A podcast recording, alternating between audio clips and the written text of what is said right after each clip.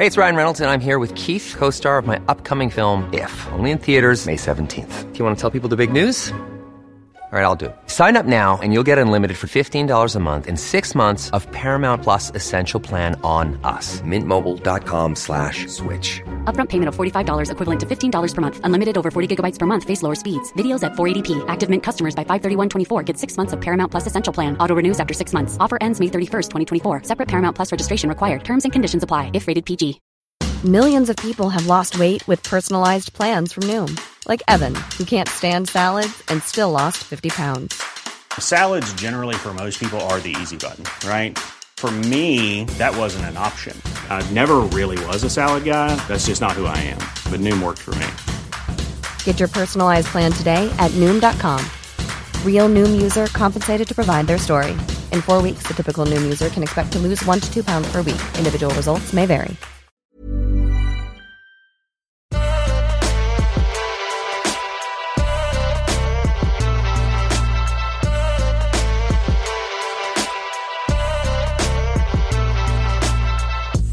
Around 750 million people live on the European continent.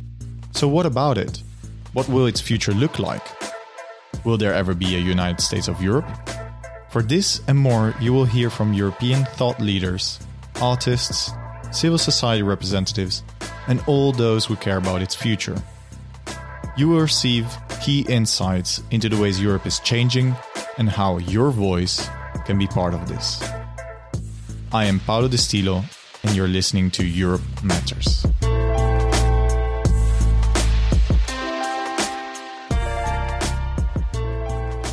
Two thousand twenty-one was pitched as the year COVID would have been repelled and that the situation would have been brought back to normal.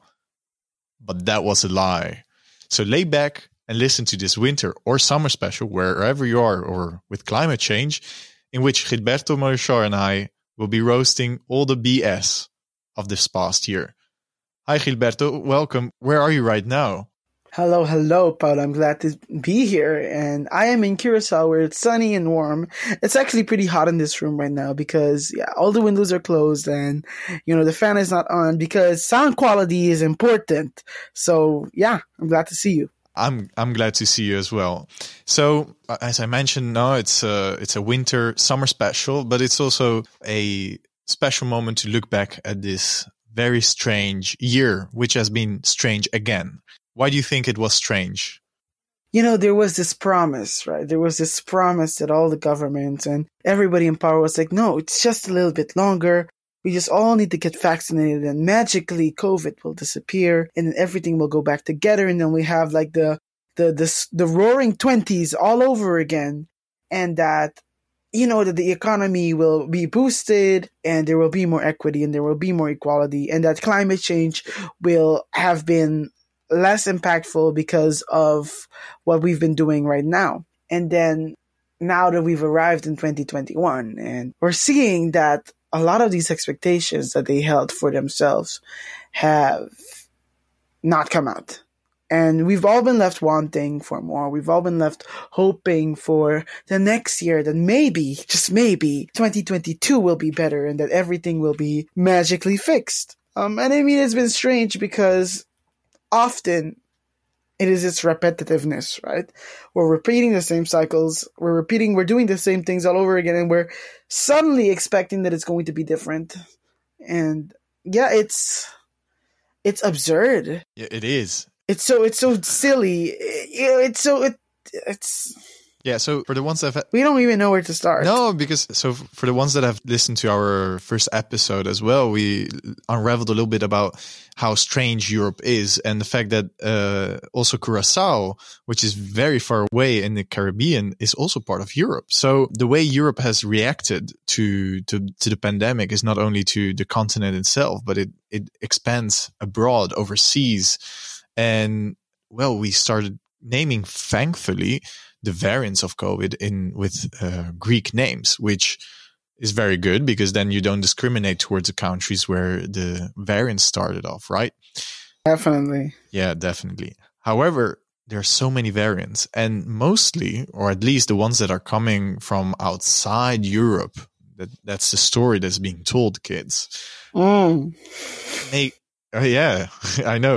Uh, they they create a sense of inequity within the world because one of the main things that is happening right now in Europe is that we are going for the third vac- vaccine. So there's the, booster vaccine, and uh, people are going as crazy to get their third vaccine, whereas lots of other parts in the world haven't gotten their vaccine yet.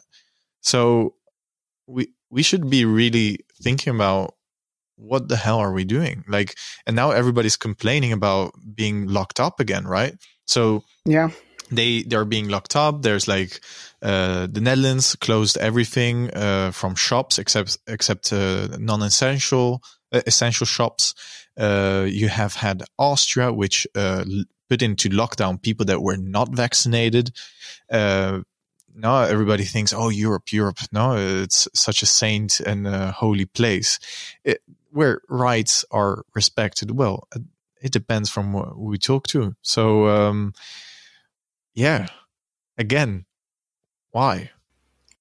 I mean, there's just so much to break down, right? When we look at the current state of the world and the vaccine inequity that exists, where um, Europe and um, the traditional quote unquote the West countries, um, they have hoarded vaccines and they have literally made it almost extremely impossible for poorer countries to even get their fair share. Um, Europe is already going for boosters. The US is already going for boosters, but uh, most of the countries in the global south don't have any. Most people didn't even get their first ones. They're maybe 10% is, is, is vaccinated. And that's just shameful. And it's not just shameful, but it's so dumb because we live in a globalized, interdependent world. So acting as though being you can ever be completely isolated from someone else is silly. It is absurd. And we're valuing this idea of intellectual property on vaccinations above and copyrights above and beyond, you know, the actual right of people to not die, the right for people to be healthy. And, and we have our, we have our priorities so in skew.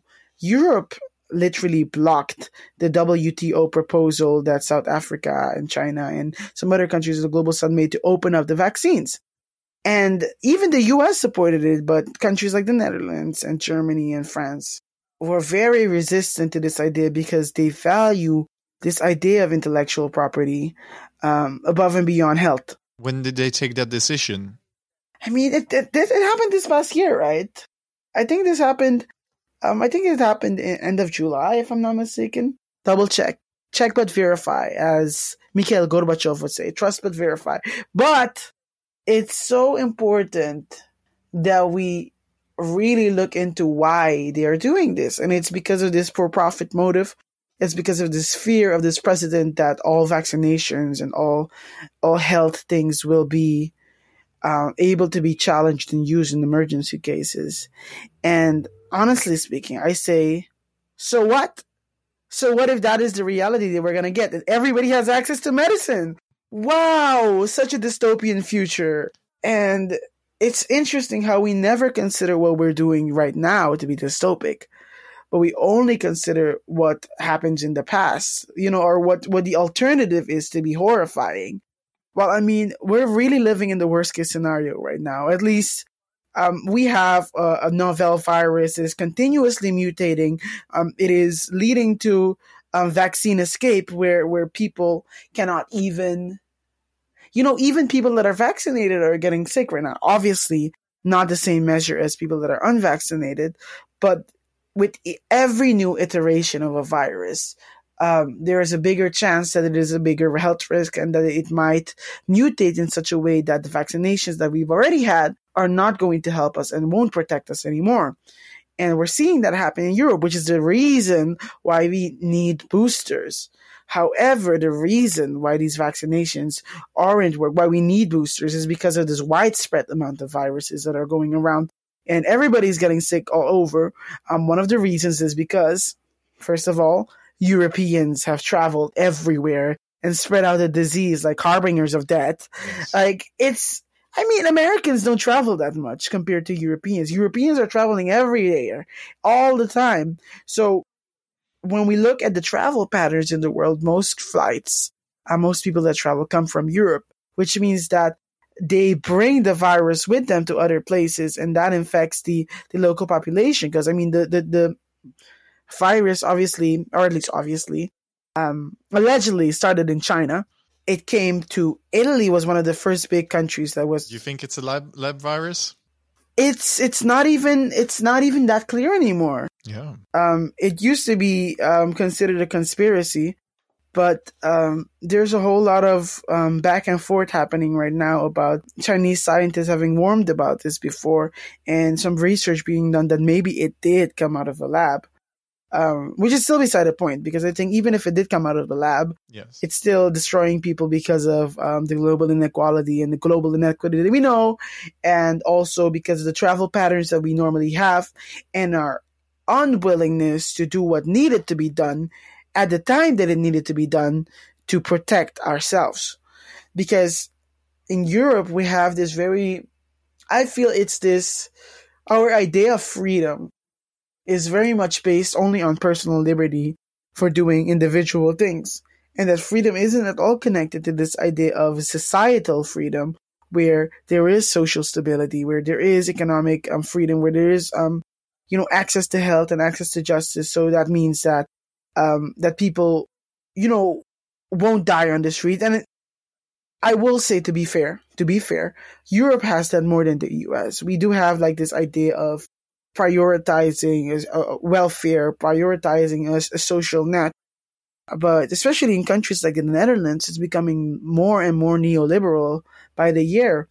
Uh, we're seeing that people, that the, the government has cut on healthcare um, for the last 10 to 15 years, and we're reaping, we're literally reaping the fruits of what we've sown, all in order to further profit. But what is profit if it does not benefit people?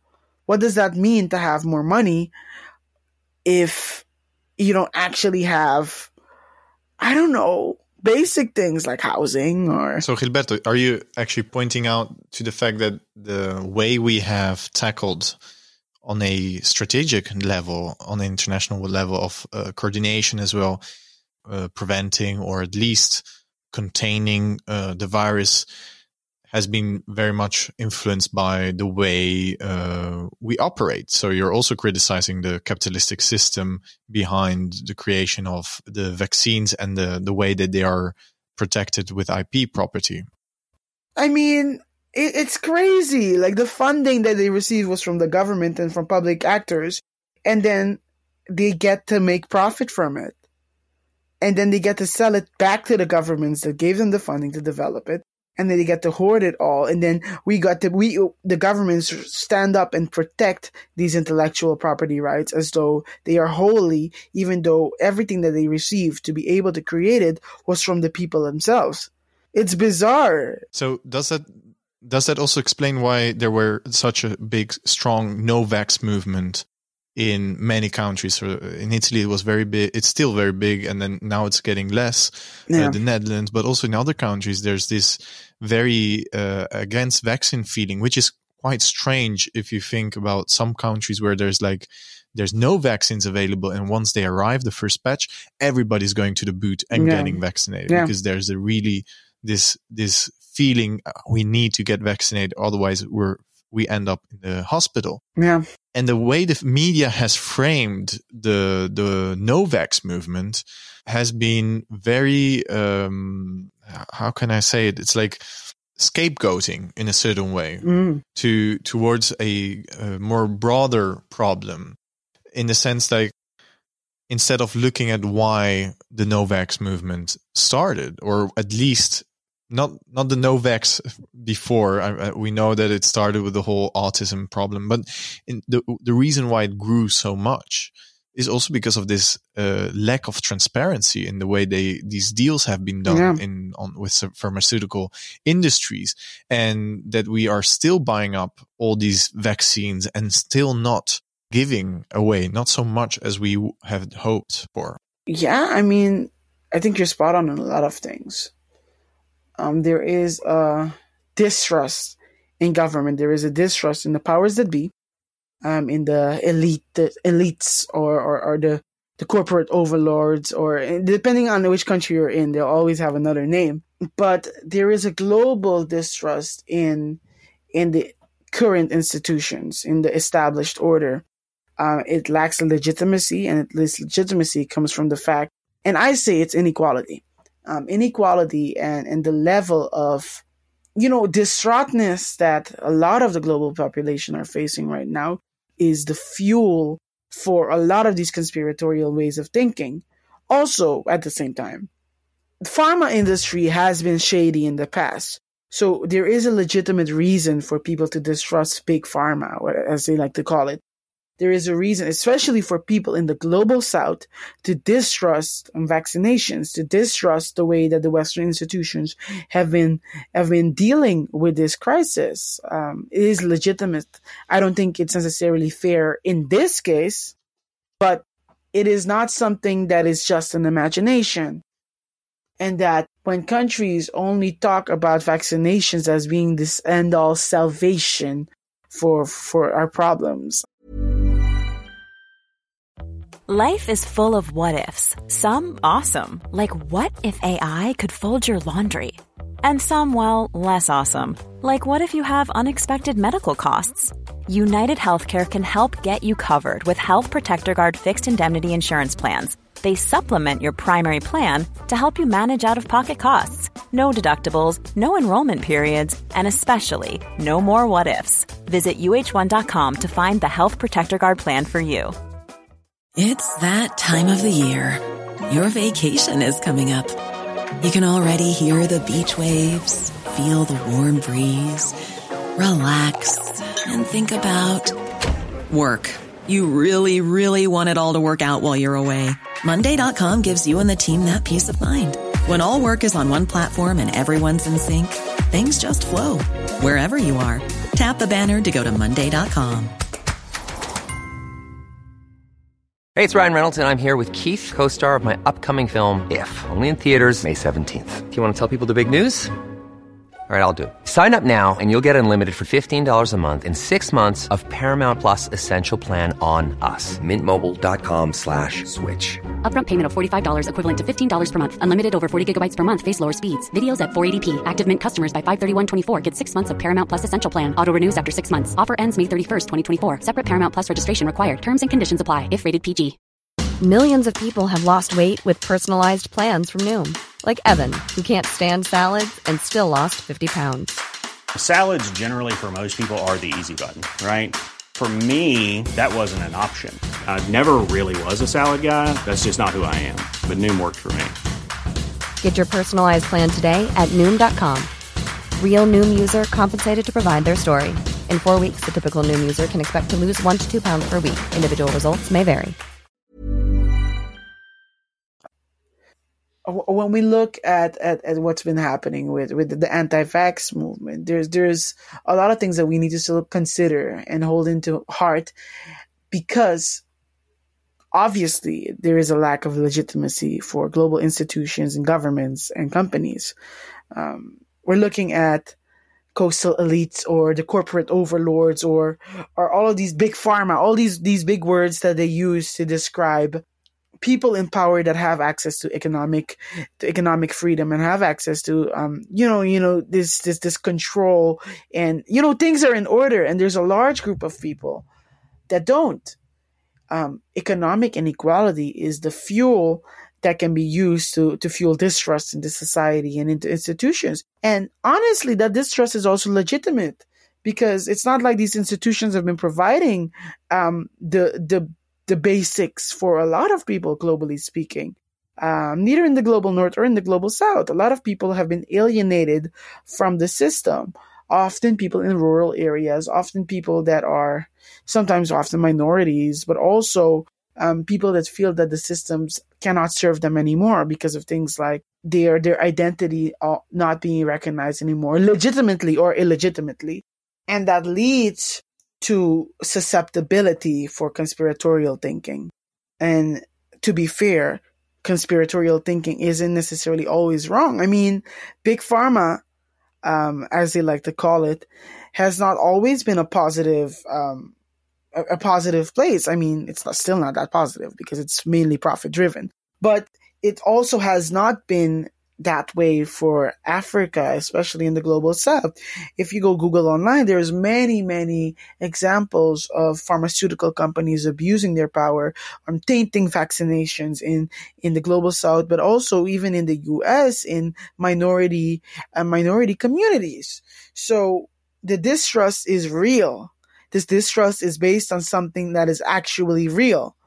Do I think it's that relevant right now? I don't. And the reason why I don't think it's that relevant is also because of vaccine inequality. What we're seeing globally, right, is that the richest people and the countries that are the most rich are getting um, the vaccines first, which sadly enough proves to me that the vaccines are safe because in the way that we work in the global order that we're in, um, you know, rich people get the best and poor people get the worst. So that's kind of a sad proof of why vaccination is safe. And it also shows how uh, strange the no-vax movement is in itself, right? Because it's like it's the richest people that are getting the the vaccines, and they're like, we don't want to put it on. There's been so many stories of people trying. The, the best one so far, which I'm gonna explain to our listeners, has been in Greece. Some people went to their doctors uh, and bribed them to get a fake vaccination. And what happened? They would pay 400 euros or something like that to uh, be able to get a fake vaccine. And then the doctor would receive those 400 euros and still give them the real vaccine and at the moment that they uh, realized a couple of days later because they had some symptoms of the normal uh, being receiving the vaccine you get some you can be a little bit more tired and stuff like that. And receiving those symptoms they were like he he he he fucked me over. Wow. so or or she doesn't we, we don't know. So and and and that's really it's actually a double bind problem because then the the doctor has also to um to uh, say that he's got he he got bribed, and the other one cannot contest him because he tried to get a fake vaccine. So what you said before, also the, the fear, fear uh, permeated the last uh, year, also the last two years, especially uh, two year, uh, in 2020, and with that fear, however, there uh, arose also new ways of looking at how we live, right? So you also talked about, uh, or you mentioned before we started this conversation about the great rebound. How how is it called? Because I I I, haven't followed that so much. Oh, the the Great Resignation. Uh, what we're seeing, right, is that so many people are quitting their jobs justifyingly because their jobs just ain't it it really just. It's underpaid, overworked, underappreciated. And the pandemic has given the people the opportunity to also recognize that their jobs have no loyalty towards them. And that in response to that lack of loyalty, in response to that lack of trust in corporations and in, in, in, in these big companies that do not serve them, or even these little companies, for example, when you look at the service sector, particularly restaurants and cafes um, and hotels. A lot of people were fired in the Netherlands. They were fired. Um, they were put on leave, unpaid leave, even as the companies were paid to maintain their workers. And, and, and this is where it comes that these companies received money from governments in order to maintain their workforce during the pandemic, during lockdowns, and at the same time, they use that opportunity not to support the people that have been working for them for ages, no, but to pile their pockets and to and to to make themselves wealthier. Yeah. Why would I return to that environment? Exactly. So that's why you should become a podcaster. That's what you're saying, or hey, I, I just it's it's interesting because these companies are extremely short sighted, right? They're like, oh, and and and it it speaks about the systemic um, dystopia that we live in because when you can only think about profit in the upcoming quarter for the upcoming semester, then you will forget that your company was built by the people that work for you. They're the ones on the front lines every day. They're the ones who build your brand. They're the ones who build brand loyalty. They're the ones who execute everything. Your company does not exist without people. And the the illusion, right, especially in countries like the US, has always been, oh my gosh, I need my company to survive. But COVID has given them people an opportunity to reassess um, because of of one, I mean, being at home a lot, um, not having work and having to hustle and struggle to stay alive, you're like, I really don't need these people. I've been hustling and working hard for them all along and barely getting anything. And now I'm barely getting anything on my own, but at least I'm free to do things. At least I can go on a vacation or at least stay home if I want to. At least I do not have to wake up every morning at five or six to grab a bus to, to go to go to work and, and then arrive at home at like 7 p.m. and then do that again for five to six days. Um, what we're seeing in the U.S. with Kellogg's, right? Um, Kellogg's workers were highly overworked during the pandemic, and they're done with it. So COVID has been this resurgence, seen a resurgence of the labor movement, a resurgence of activism, just because um, it makes clear all of the hidden realities that um, the constant hustle of everyday life we're holding back. We've seen the emperor, and the emperor has no clothes. That's Gilberto Morishaw for you guys. And that's it. No, I'm joking. So that that goes actually very very um, close in line with what you were saying before, right? Of the the anti-vaxxers against this uh, the power right of the the elite the elite of having more freedom in certain aspects. And now suddenly this whole other uh, group of people which were very limited in their freedoms because they were so busy working going traveling uh, there was not so much uh, space to think or to be able to enjoy life, we could say. So this whole great resignation is a side effect, uh, which might be a positive side effect. We could say it depends from who you're talking to, because for some people it's, it's really, um, horrible because it's, uh, there's a lot of people needed in those jobs. But as you mentioned before, those were the same places that, uh, laid off the people to start with.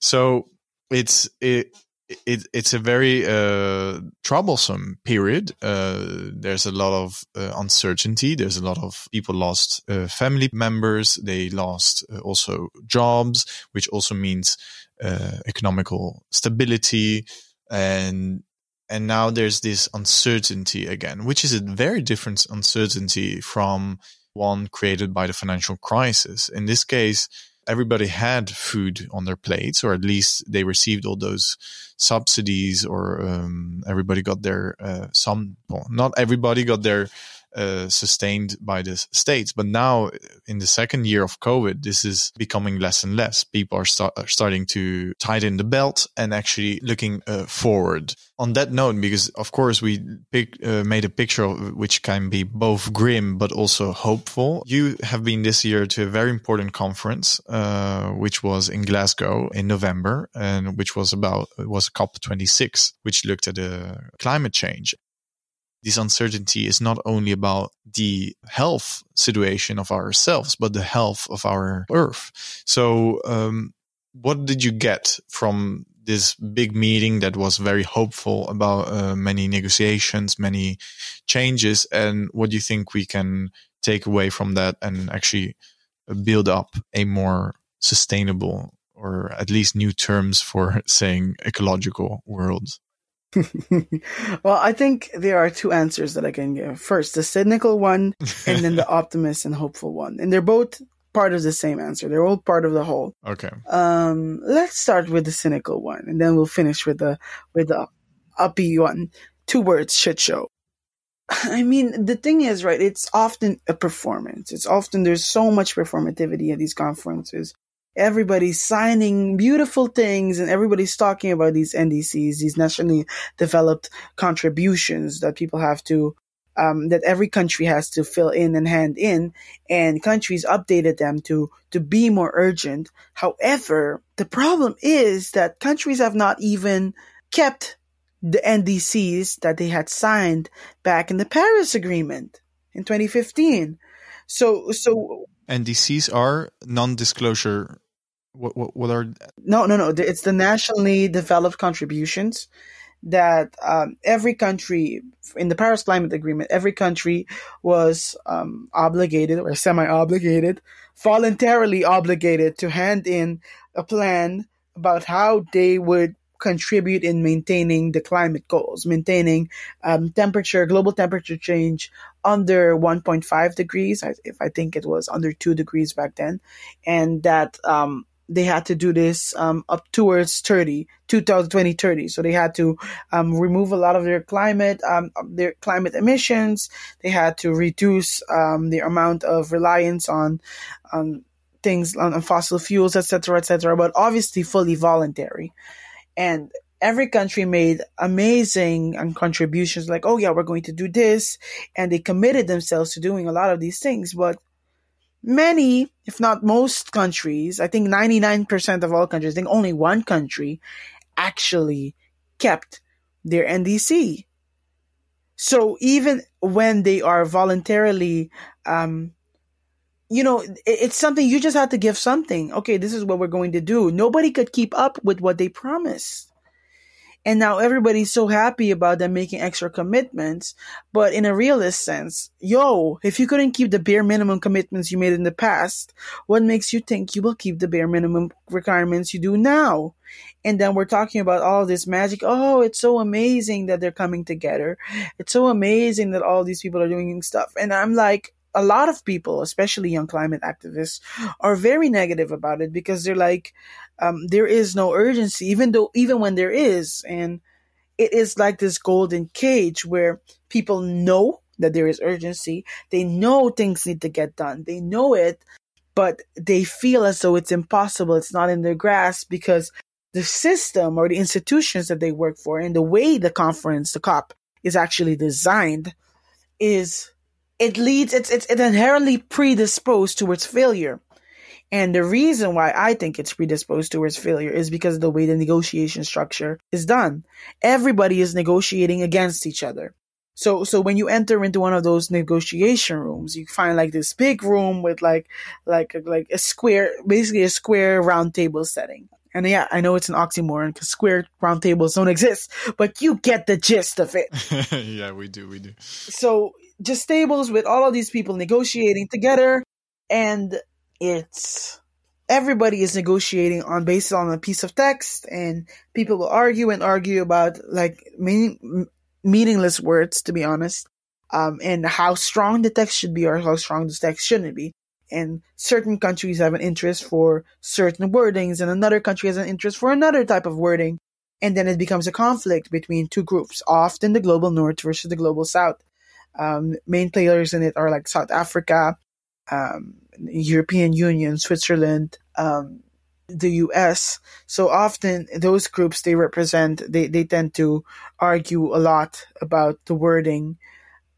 However, the problem, right, in my in my aspect, in my optic, is that you're not actually negotiating for something. You're negotiating to win and dominate over somebody else. So it's it's still a, a power game. It's still it's just a power game.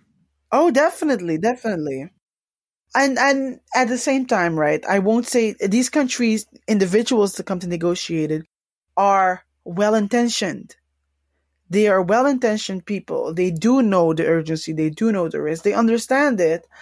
But because of the structure, because of the system, the, the way that they set it up, it leads to this inflaming of this nationalist sense of having to overcome the other countries and to show power within this room.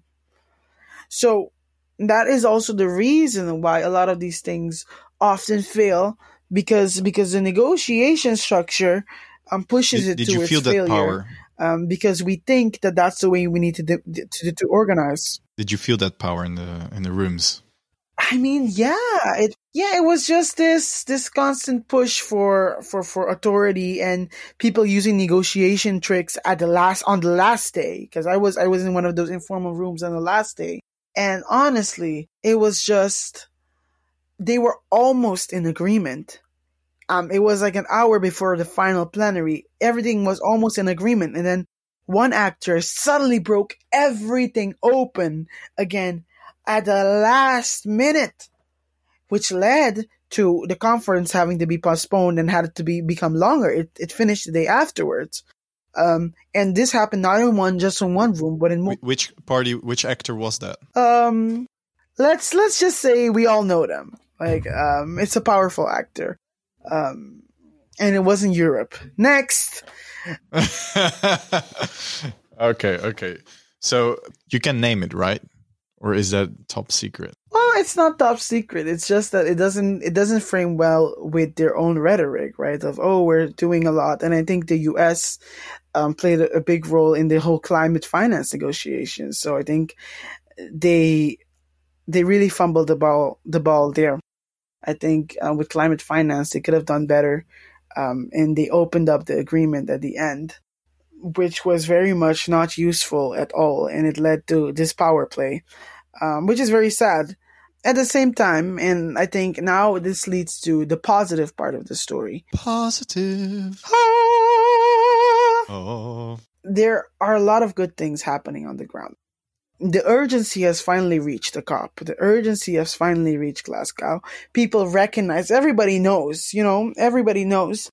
Um, although let's finish with the negative part first because like I, I need to mention this. There's still some bad news. Um, every country had a delegation, but the, the biggest delegation that was there was oil companies.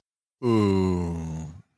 Honestly, that's just shameful. It's just embarrassing because it it, it shows that we continue to invite the people within within this conference that are one of the biggest causes for the crises that we see right now and we give them authority and we give them advisory power and we invite them to the plenary and we invite them in the negotiation room. So, yeah, what can I say?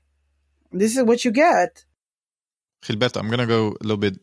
I'm going to play the advocate, uh, devil's advocate, but at the same time, they are trying to reinvest. They have the potential to reinvest into more greener solutions.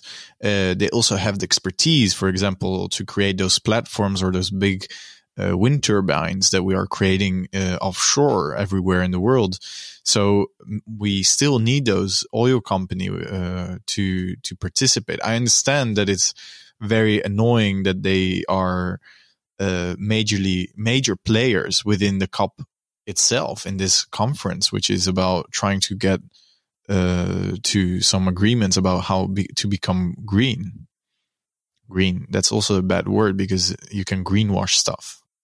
I mean, the thing is, right, you can be involved and still not have a major seat in the situation of power. And, and I think, I think it's just, it's bad optics, number one. But also number two, I'm sorry, but why did they get to lead the conversation on, on, on climate change policy? Like, why do the same people that have caused it have to have the biggest voice for the solution? It's, it's it's just it doesn't fit with it doesn't fit right, especially not because a lot of countries in the global south are still suffering from the impact of their work, are still suffering from the production procedures that they're doing. And I'm not saying that the people there don't have good intentions. Obviously they do, kind of. Um, they, they, they, they realize the harm that they've done, but the fear that they bring with to the table. The fear of, oh my gosh, I'm going to lose the profit. Oh my gosh, I'm going to lose. That is not a handy fear to be negotiating bold solutions for the future. I'm sorry. I'm, I, am it's like, okay, I, I get it. No, because they also ask for recompensation. Yeah, yeah, yeah. Even though they knew they knew the impact of what they did in the 60s. They already knew so long ago. They were the first ones. Yeah, they, they refused to share that. They refuse to tell the truth. And, and because of their refusal to tell the truth, because of their consistent investing in lobbyists that, that manipulated and hid and advocated for, for things that hid the truth, um, we're stuck here. We're stuck with this solution. We're stuck with this bad hand of cards. Then now we have to make extremely drastic choices to transform the way that we're doing, the way the world is going. You know, and, and, and when we don't recognize that, when we don't tell the truth, we basically condemn ourselves into living a future in a, in, in, in a timeline where our pain has increased exponentially. That's what we're seeing right now. So no, like they, sh- you know, they shouldn't be at the table. They shouldn't have that much power and that much say in which decision making is going to happen. And the people that should have more power are often the people that are not that heard. I will say one very, very positive thing is that the indigenous peoples groups were one of the one also one of the biggest delegations. I think the second or the third biggest delegation. Oh wow. We're seeing that activists and people that are representing this change are becoming much more and much more represented, much more and much more powerful um, in, in, in, in this setting. So there there's a dual dual story that needs to be told, right? There's a story of oh my gosh, yeah, it's all bad, etc., and they're not doing enough. But there's also a story of um, the voices that need to be there are slowly but surely gathering strength. Um, that being said, um, the last COP, the COP we just had, wasn't that inclusive because a lot of people from the global south were not available because of COVID. And could they join online? Yes, but could they join online? Yes, but you know, it's not the same, right? because it really the, isn't the same. Things happen right in the hallways. Informal negotiations happen in the hallways. That's where the real change happens. They happen in the hallways. Yeah and it's with the conversations um and it wasn't a very it was a very inspiring place though because there were so many people on the ground doing that work so many new technologies so much um people speaking truth to power politicians people that are involved and engaged with society and then know that change has to come so so that is also the optimistic side of it um it's not hopeless it is not hopeless was your voice heard was your voice heard during the conference? Um, me, I mean, I guess yes. I had a I had a conversation with the the Dutch climate envoy about um the Dutch Caribbean. Um, and I spoke to a lot of people doing the work that I'm doing because I'm also head of impact for Kolektivo. So we're creating this regenerative economy. So I spoke with a lot of people doing um, research and launching organizations that want to regenerate new economies using cryptocurrency, using artificial intelligence. So there are a lot of these people doing this work, and we spoke and we connected, um, and that will lead to cooperation in now, but also in the future. So yes, my voice was heard.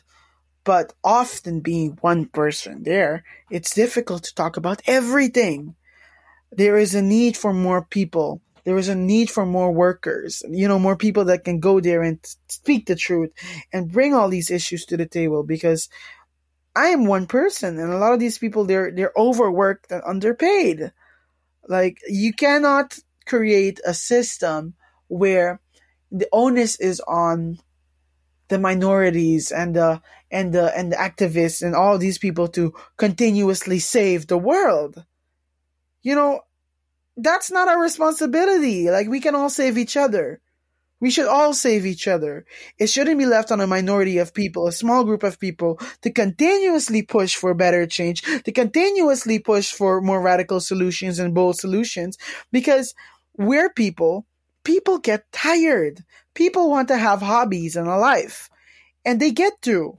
But if we're if and, and we look at Fridays for Future having to lead a protest, I also organized helped organize a climate march in the Netherlands before I came to the COP. You know, so so so we're putting in all of the we're pulling in putting in all of the work and and putting out all of the stops to make change happen. But the people that need to do it need to also do it and not just sit in this golden cage of, oh my gosh, what will happen? Because if we do nothing, what will happen is worse than the status quo. And there's a message of hope there. I think there's a message of hope there because we need to win. We gotta win. Like, there's no alternative. For maybe Americans, if they're listening, is that is that too of a socialist uh, idea? I mean, what is socialism, right? The socialism. I mean, I think I think this dichotomy that we create, right, where oh, it's capitalism versus communism versus socialism, um, this trichotomy. Um, I mean, I don't think it's really useful. It's not very useful for the upcoming century because we're seeing the the impact of capitalism, and it ain't it. And, and and it doesn't mean that we have to, you know. I like to talk about values. I like to talk about ideals instead of just ideology because I feel that we're so connected to these systems, right? Where we're, oh my gosh, this system or that system is better than this system. But what does that mean for people on the ground? What does that mean for people's lives? Um, and, and, and when we look at a system where hyper individualism is glorified as though as something good, and we see the fruits of, of that poison tree, and then we say, no, no, no, but it's just, we just have to change it a bit more. The ideology is toxic. Stop it. it it's not working. Do something different. So this is our hopeful message for 2022. Stop ideologies and start doing, right? Yeah. And I mean, I mean, I think it's, it's about like, which type of world do you want to create? Do you want a world with justice? Do you want a world with love? Do you want a world with kindness? Do you want a world where, where people are self-reflective, where there is community, where there is interdependence? Those are the things we need to pursue. Also within our systems that recognizes our full humanity because one, we're individuals, number one, but we're individuals that live in interdependence with each other in a community. So we're both at the same time and that we stop creating this false this is this false conflict. Uh, oh, either you care about yourself or you care about others. No, there is no such thing as egotism versus altruism. You are a human being. You need to be taken care of. And we see that through COVID. We see that isolation is not healthy. Not healthy. It's not healthy. It's not helping. It's not any of those things. So why do we continue to structure economic systems in a way that destroys the world around us in the illusion that that destruction will not ultimately impact us? Because that was a lie. Another lie. It was a lie that if we as an individual country, yeah, if we as an individual country would vaccinate, that we would be safe and that other countries would still be locked down.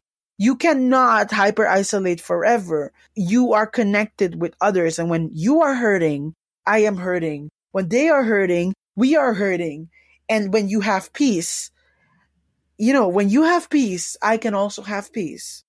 And it's this, it's this realization, this dream, this vision that is, that is our, that is my message for the future. That is my hope for the future that we bring this with us everywhere that we go, that we, we let go of these paradigms that do not serve human being, that do not reflect human nature, and we stop telling lies and start telling the truth But who we can become. Because it is a story of becoming. Who do we want to become? Who do we not want to become? Do we want to put to death those things that do not serve us? Or do we want to come to life?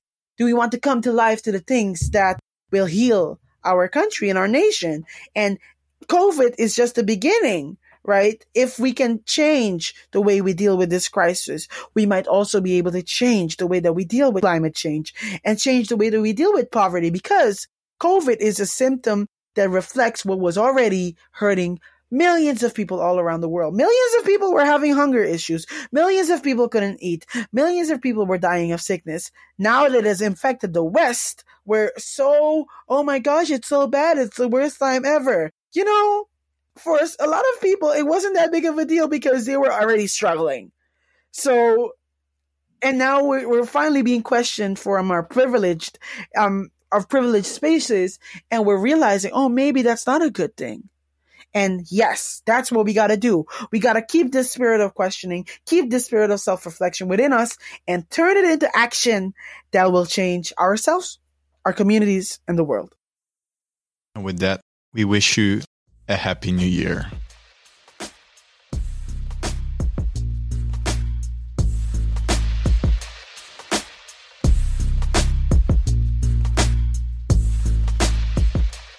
Thank you all for listening to this episode of Europe Matters. Special thanks goes to my assistant producer Antonio Mattesini. Let us know who we should interview next by writing a comment and sharing it with your friends on Twitter, Instagram, Facebook, or LinkedIn using the handle at Europe Matters. Don't forget to leave a review on whichever podcast streaming platform you use. And if you really like this show, the best way to support us is by making a donation on patreon.com. You can learn more at www.europematters.com. Speak to you soon.